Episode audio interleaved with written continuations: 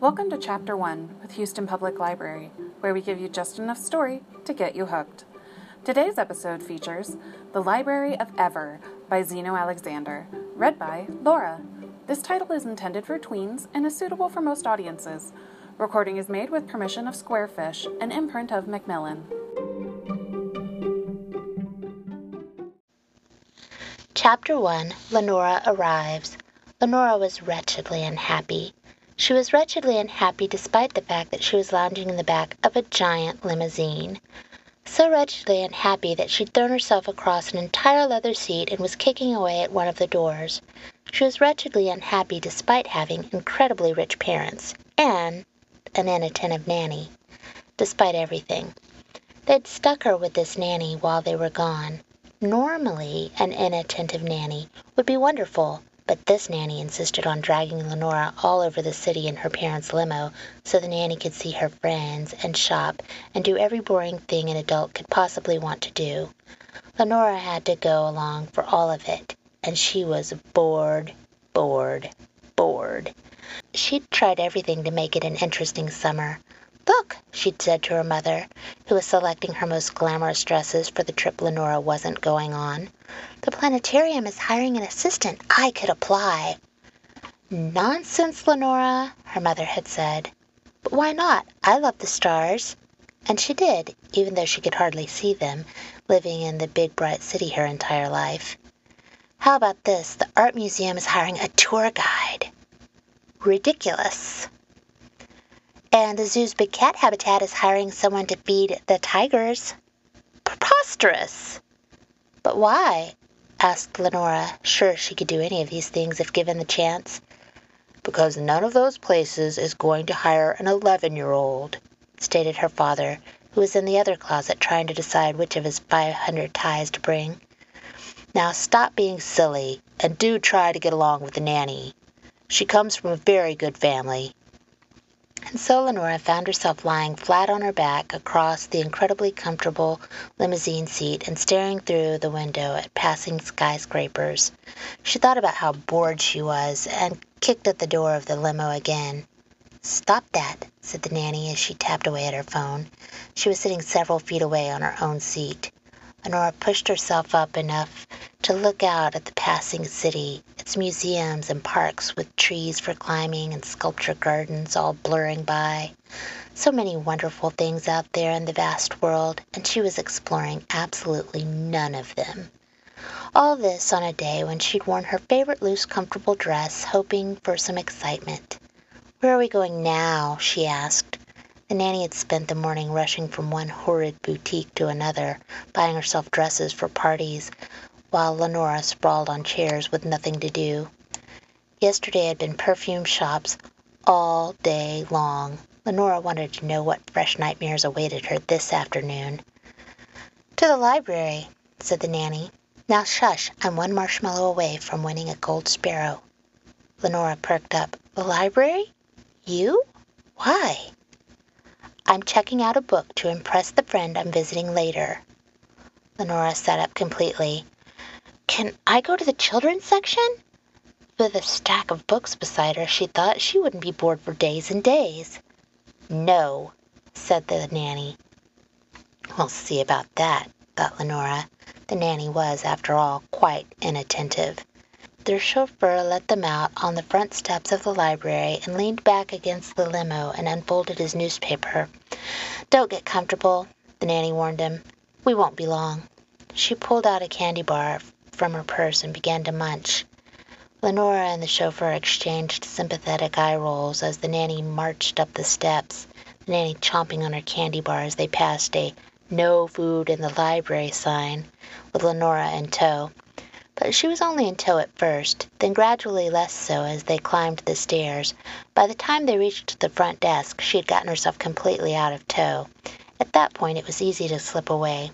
She raced down one row of shelves and then another, putting distance between herself and the nanny before she could make a bee line for the children's section. Lenora loved the children's section. She loved libraries and being surrounded by silence and people reading. She threw her arms wide and inhaled deeply.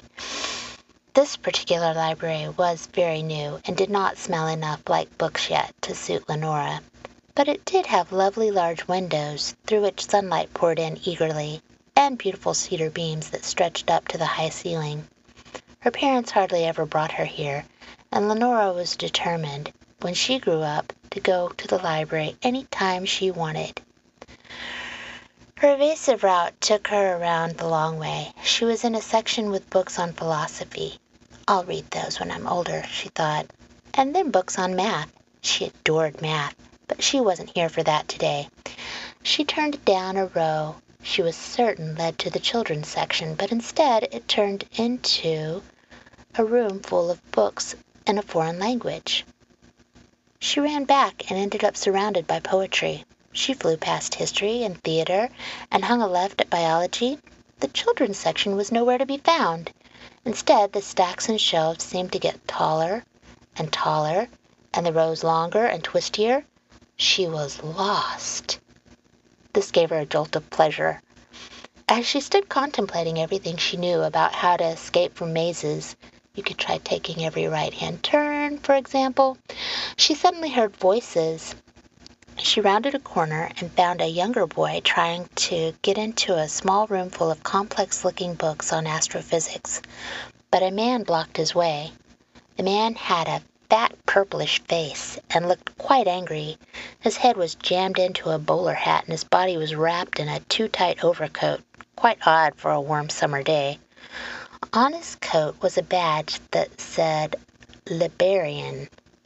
You can't go in there, he told the boy. But I just want to see, pleaded the boy. You're far too young for those books. You wouldn't understand them. Besides, they're full of lies. Now go away. Lenora spoke up. Really? They're all lies? Then why are they in the library? The man's head turned slowly toward Lenora. The rest of his body was perfectly still. Then something moved under his overcoat like a snake wriggling across his stomach. She felt a tremor inside and took a step back. It won't be for long, the man said softly, his eyes narrowing. I'll be removing them soon. Lenora gulped, then looked at the boy, who was gazing at her with hope. But, you're not even a librarian, she said to the man, her voice hardly shaking at all. Of course I am, the man murmured. Lenora thought something flickered behind his eyes. He pointed at his badge. That's not how you spell librarian, said Lenora. Man's eyes flickered again like a snake's tongue. It's an alternative spelling. I'm going to find a real librarian, replied Lenora, taking the boy by the hand and turning away. Partly she wanted to find a real librarian, and partly she wanted to get away from this man as quickly as possible. But then she heard a rush of air, and when she turned back, the man in the bowler hat was nowhere to be seen. The boy looked up at Lenora. What should I do? Lenora was resolute. You should go on in and read whatever books you like.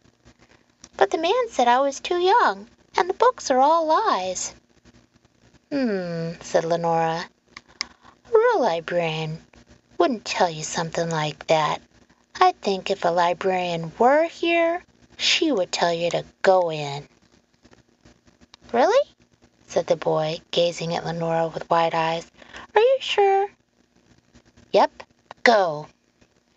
The boy dashed off happily and was soon immersed in a book on Einstein's gravitational lenses.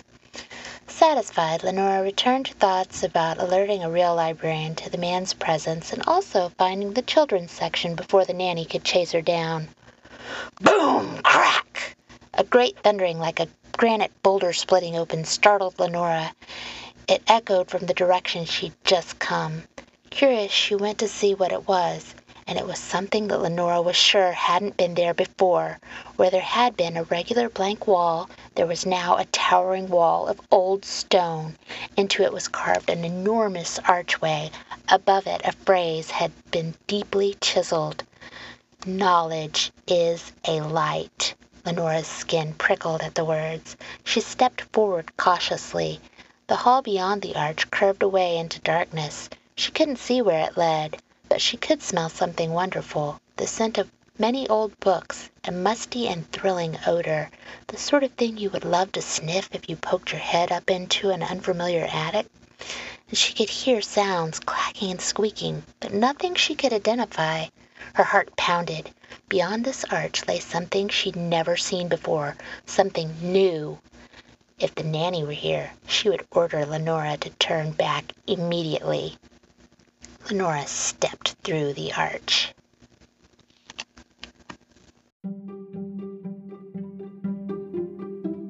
Wondering what happens next? Check out The Library of Ever by Zeno Alexander, available in multiple formats at www.houstonlibrary.org.